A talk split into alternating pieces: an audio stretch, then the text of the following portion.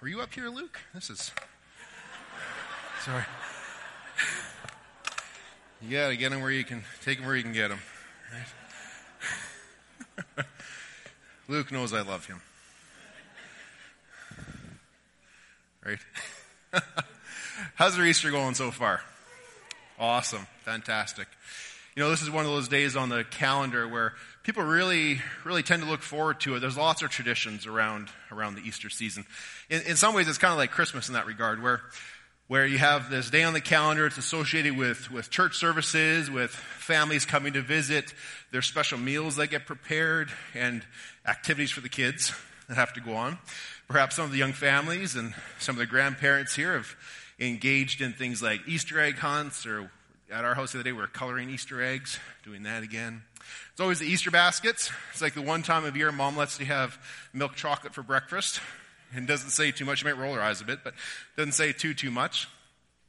Now in our house we have some of these traditions as well. Now being a pastor, that means we go to church because you gotta go to work. We have to do that. But then typically there's family that comes and visits as well. There's a lot of family around this time of year. Uh, and of course food.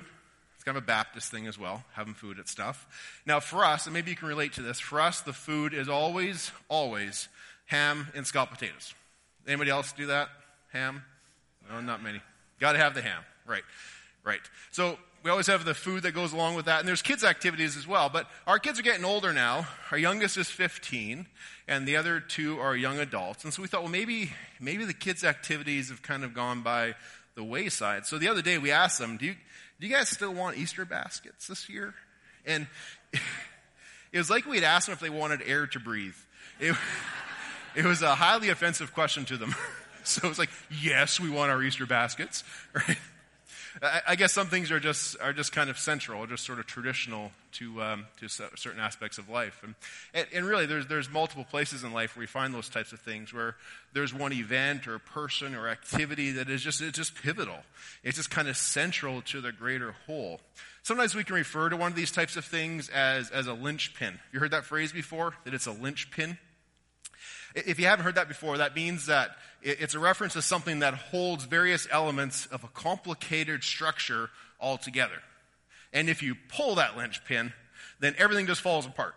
It's kind of like if you're playing a game of Jenga, you have all the blocks that are stacked up, and there's just that one block that's holding that precariously teetering tower in place. If you pull that one, it comes crashing down. It's, it's kind of the linchpin of the whole thing. Now, metaphorically, this can also be used to refer to a, a specific person, a person who's part of a greater whole. Maybe in your family, you have that one family member who just seems to be able to rally everyone together around the holidays.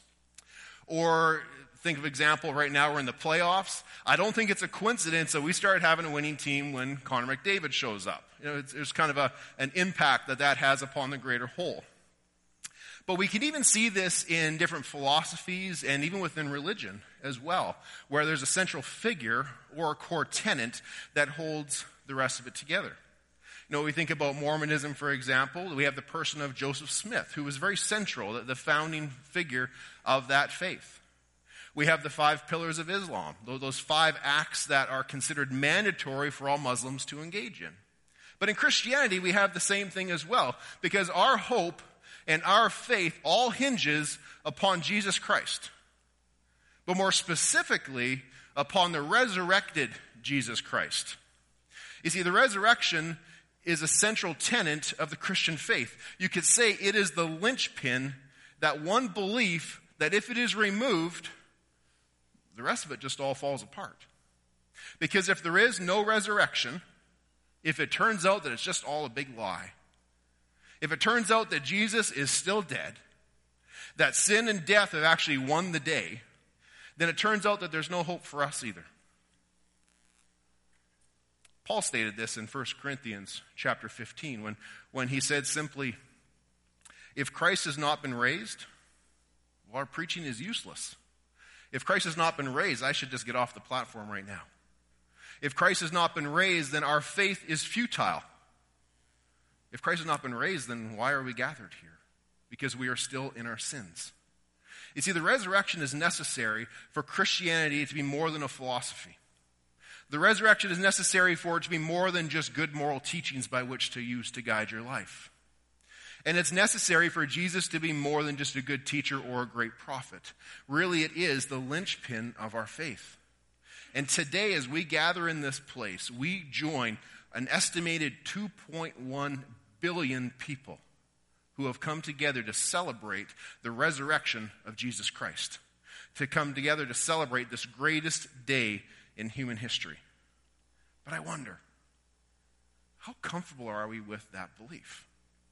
Like, how comfortable are we with this core central tenet of Christianity?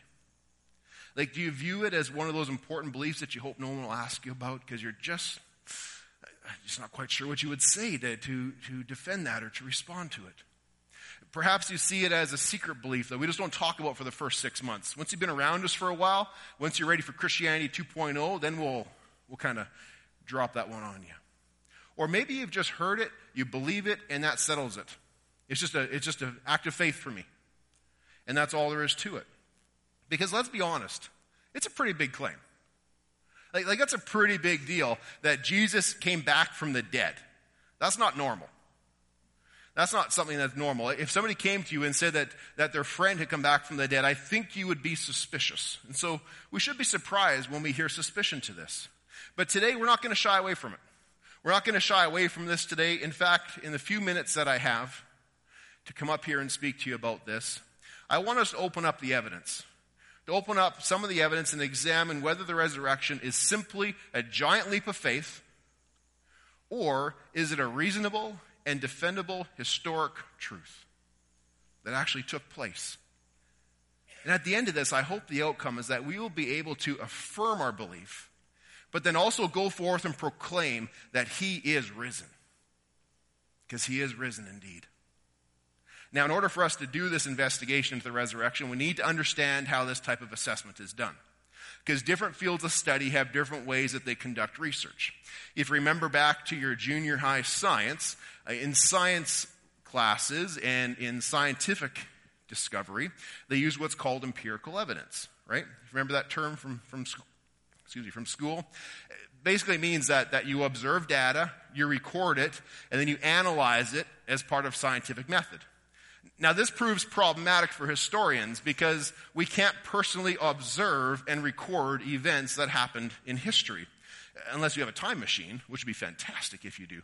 If you had a time machine, you could do that. You could go back and debate Plato yourself. You could go set up a lawn chair and, and, watch one of the great wars take place.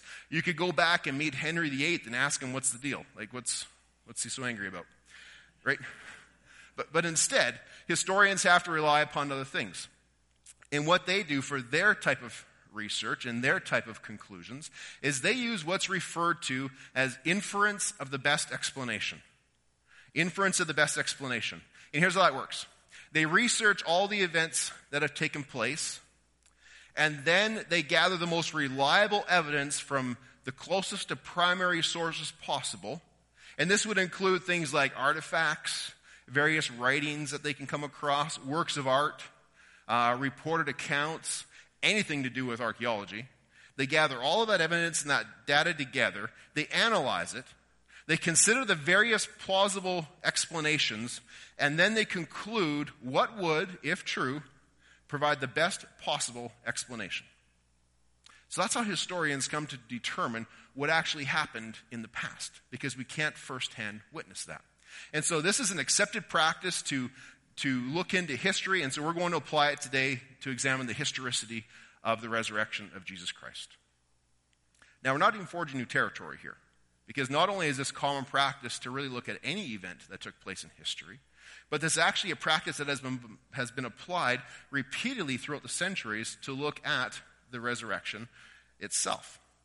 But the very first time we can find a record of it happening is as recent as 25 years after Jesus was resurrected. 25 years within the same generation of which the event actually took place.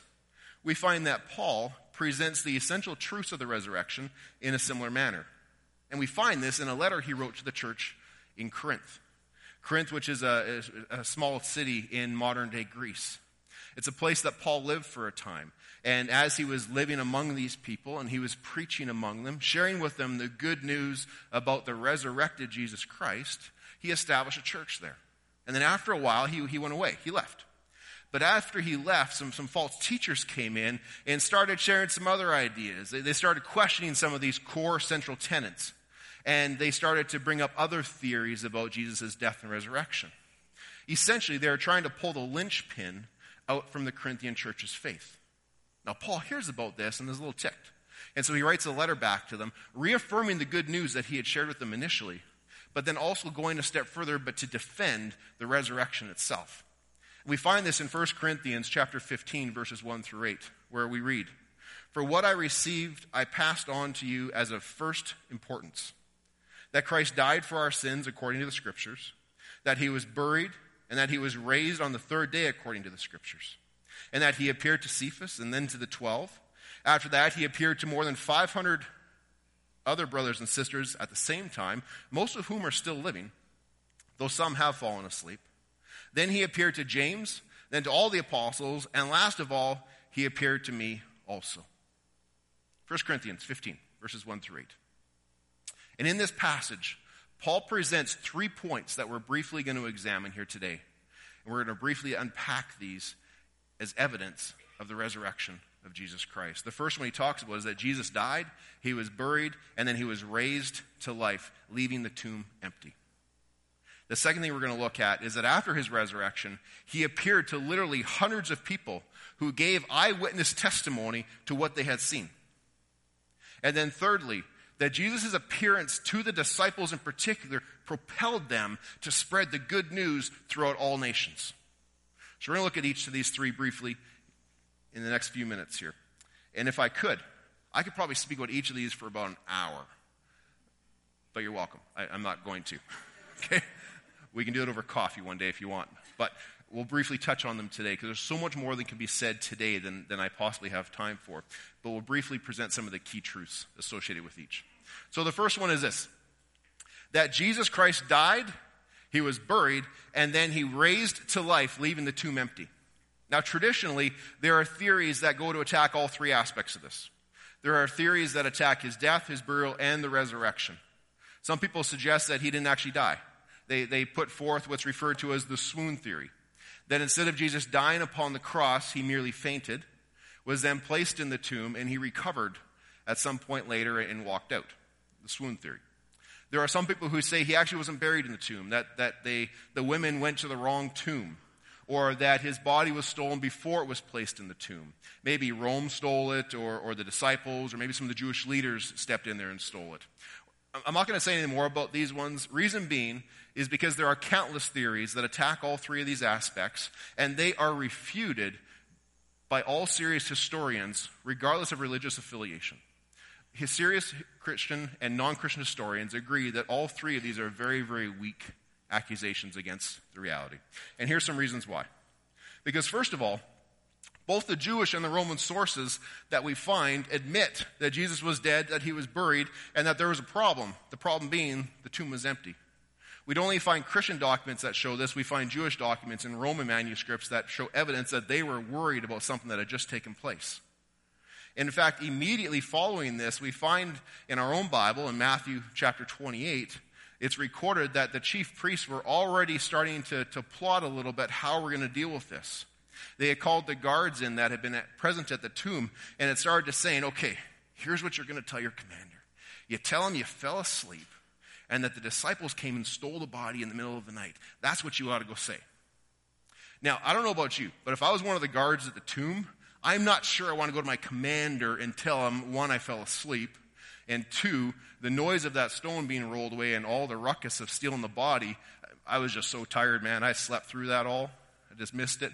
Because in both scenarios, whether that is the truth or the truth, which we find in Scripture, either way, you've got problems. And your probably human nature is you're going to go with the passive least resistance. And it seems like the lie was easier to deal with than the truth. And so they're trying to scheme and plot in this direction already. But also, keep in mind, they had killed Jesus. He was already dead. As far as they were concerned, they'd won. that he was no longer a threat, that it was all over with. So, why in their own writings would they admit that the tomb was empty? It doesn't stand in their favor for them to admit that if they already had won and killed him. The only reason that logically they would be willing to admit in their own writings that the tomb was empty was if the evidence of that was so strong they had no other choice but to admit that that was what was going on. In the legal field, this is what is referred to as positive evidence from a hostile witness. Where you have a witness on the other side of the courtroom who has no choice but to omit something that's strong for your case because they'll just look foolish if they contradict it because the evidence is so heavy against them, they have to admit to what happened. It looks bad for the priest's case in this situation. But quickly, to go along with this, Jesus' followers also begin preaching the resurrection very, very quickly in Jerusalem, right after these events happened. They didn't go off to some obscure city. No, within days, they go to the street corner in the very city of which he had been crucified, and they get up on their soapboxes and start pronouncing that Jesus has risen from the dead. Now keep in mind, everyone in Jerusalem knew Jesus. Everyone in Jerusalem knew what had happened to him. Whether you were for him or against him, you knew what had taken place. And wouldn't it be kind of silly to go stand on your soapbox and say, He has risen, the tomb is empty, when people can walk two blocks down the road and go check it out for themselves? If the body is still in the tomb, they'd be looking pretty foolish and be discredited immediately. And yet they stand there preaching, causing concern for people because a problem existed that is acknowledged within the city at that time. But then, thirdly, on this point, the empty tomb is really supported by a historically reliable story. When we look at the accounts of the resurrection, it's such a simple story. It, it, lacks the elements of legend. If you look at any of the legends and the myths that develop over time in other cultures, and even within the Christian faith, we find these, these other gospels that have legends and myths in them. They, they have certain characteristics to them of, of sensationalism, and they tend to grow and develop over time. These types of things are missing in the resurrection accounts we find in scriptures for two reasons. Number one, they're extremely simple. They're a very basic, straightforward, factual event of what took place but also in the telling of them, they, they start naming names. They start bringing up specific people.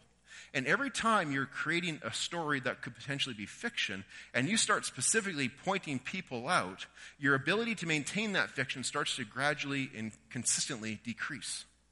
For example, they mention the person of Joseph of Arimathea. This guy was well known throughout the city, he was well known throughout Judea. He was a member of the Sanhedrin, which would be the equivalent to today's Supreme Court. And so people of the ruling class were so well known that to, to create and pull off a fictitious story about them was extremely difficult to do. The other thing that we see is that in the gospel accounts, they list women as the first people to find the empty tomb. Now, I'm sorry to say, but at that time, that didn't mean anything. At that time, in that culture, the testimony of a woman was considered worthless. And so it's commonly believed that if the empty tomb story were a legend, then it is most likely that male disciples would have been the ones to first discover the empty tomb.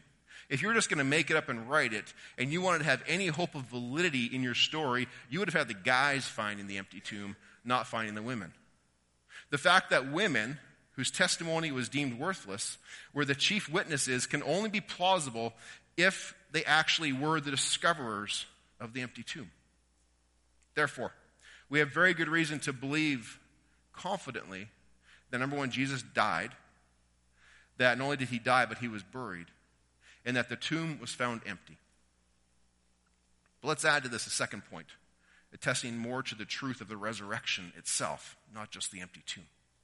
You see, because the second thing that we find is that many people report having encounters with Jesus after they find the empty tomb. Paul mentioned this in that passage I read to you where he says, Jesus appeared to Peter, he appeared to the 12, and then to 500 others, many of whom were still living at that time of writing and receiving of this letter. So, what we have here are hundreds of people giving eyewitness testimonies.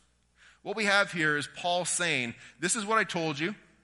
This is what I stand behind and I believe. If you don't believe me, ask that crowd of people over there, and they'll back up everything that I'm saying, is essentially what he's putting forth here. Now, this is a broadly, what's broadly accepted by historians is that Christians and others disciples in particular, believe beyond a shadow of a doubt that they saw what they understand to be the risen Jesus.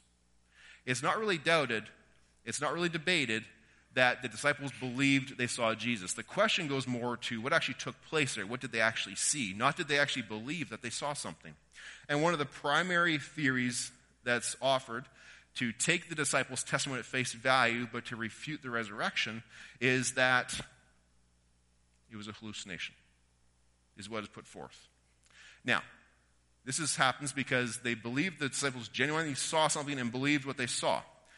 But belief doesn't make it true, right? Like, I believe that one day I will have six pack abs. Maybe even an eight pack. Those top two are really tough to get. You know, I will have those chiseled abs. But I may believe that. it's not going to happen. Okay? Unfortunately, it's just not going to happen. Belief is not enough to make that happen. And so, the suggestion here is that in their grieving state, that their minds played tricks on them, and that they had hallucinations of Jesus visiting them, is one of the primary theories to, to refute what they claim that they saw. Now, one of the biggest challenges to this is that all 12 of them saw this, plus 500 others. And I don't know how you would manage that for all those people to see the same hallucination, because that's not how hallucinations work. Like, I can't walk into this room and say to you, man, wasn't that an awesome dream I had last night? Because dreams don't work that way. Dreams, vision, hallucinations are individual, they're not a shared experience. But the other problem with this is just, is just the sheer number of people that are involved in giving this eyewitness account, this eyewitness testimony to the fact that they encountered Jesus. Now, if I came out here and the first thing I said is, guys, when I was just backstage, Don Cherry stopped by my office and wished us good luck today.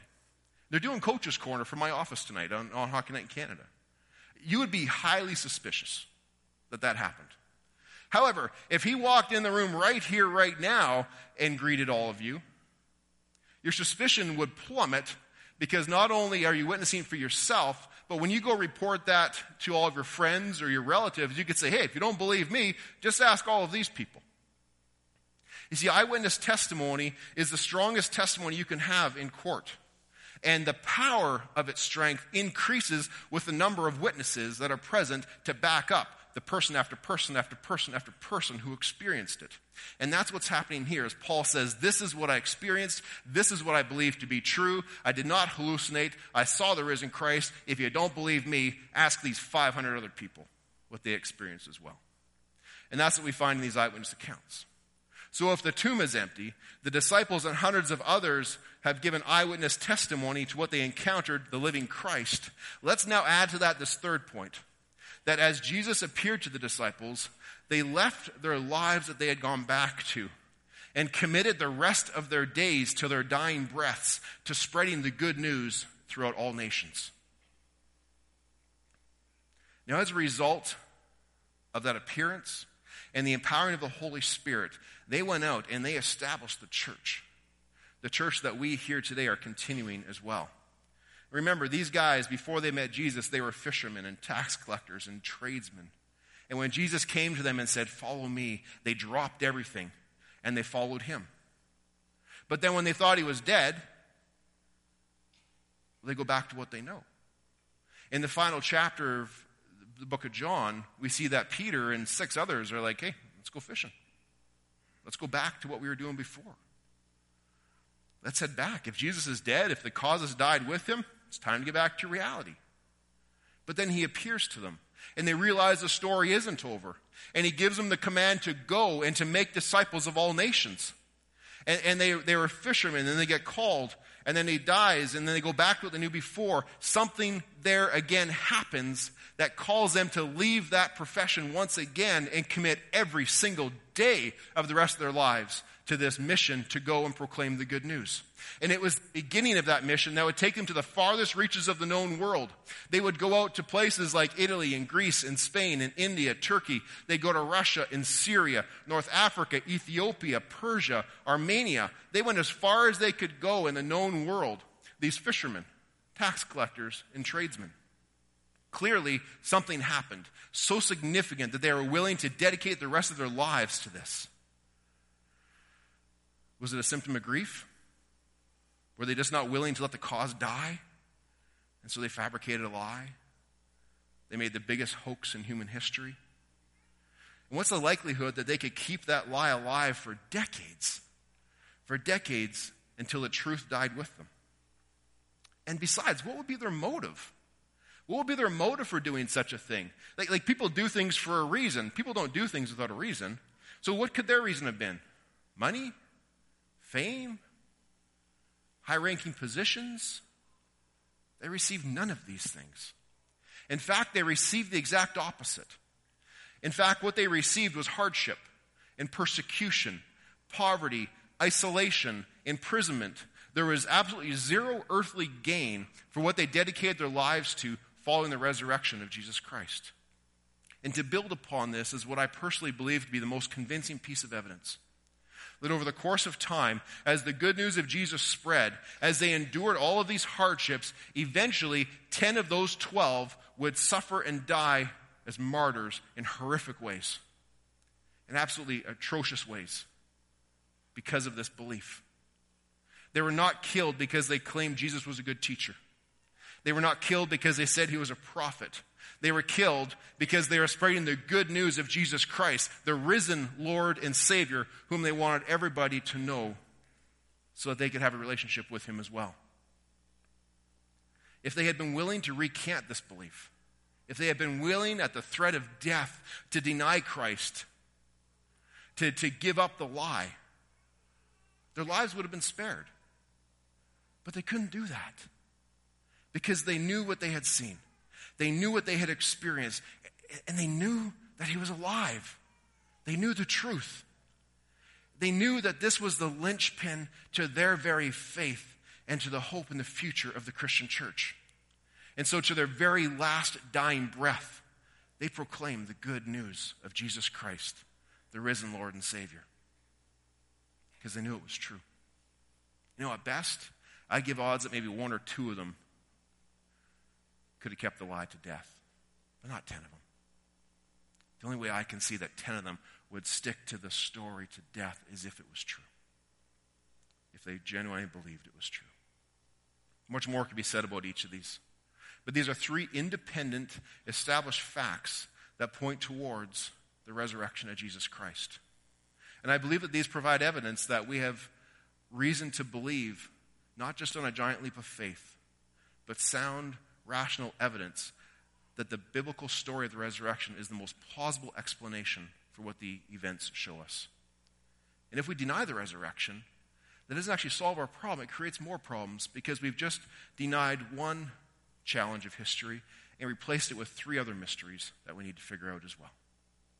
You see, the resurrection of Jesus Christ that we celebrate today is a defendable position to hold. It's not something that we should be hiding or we should be shying away from in the public square. Yes, it does sound fantastical, but that's because it's fantastic. That's because it is absolutely amazing that God loved each and every one of you enough to not only send his son to teach and to exemplify the life that we should live, but also that Jesus would give up his life upon the cross to pay the price for our sins. Because all of us at one time or another, probably more often than not, have wronged each other and we've wronged God and fallen short of his perfect standard. And that has led to what the Bible refers to as, as death, as, as that spiritual separation, that spiritual death as we are separated from God because of our sin. But Jesus took that penalty, that punishment upon himself, so that we could be free from the bondage of sin. So that we could be free from the shame and the guilt. We could be free from those hidden lives that we feel we're prone, that we have to live. And instead, that we could live with him eternally. But Jesus did not stay dead, he did not stay in a grave or in a tomb. No, that's not what happened. After he paid the price, he conquered sin and death, and he rose victorious to life again so that all of us, when we accept that free gift of salvation He made possible for us, when we become identified in His victory, which is exactly what our baptismal candidates were explaining today, that they have died with Christ and are risen to newness of life. When we do that, when we choose to be united with Jesus Christ in His death and resurrection, we too, ladies and gentlemen, are victorious. Would you pray with me? Heavenly Father, we thank you for the good news, the truth of the good news the solid foundation upon which we can stand and we can boldly proclaim Jesus is risen because he is risen indeed. God, may each of us be on this journey to continually and gradually grow in our knowledge and our faith and understanding of who you are, of how you love us, and how we can go forth like the disciples to spread the good news of Jesus Christ. We pray this in Jesus' name. Amen.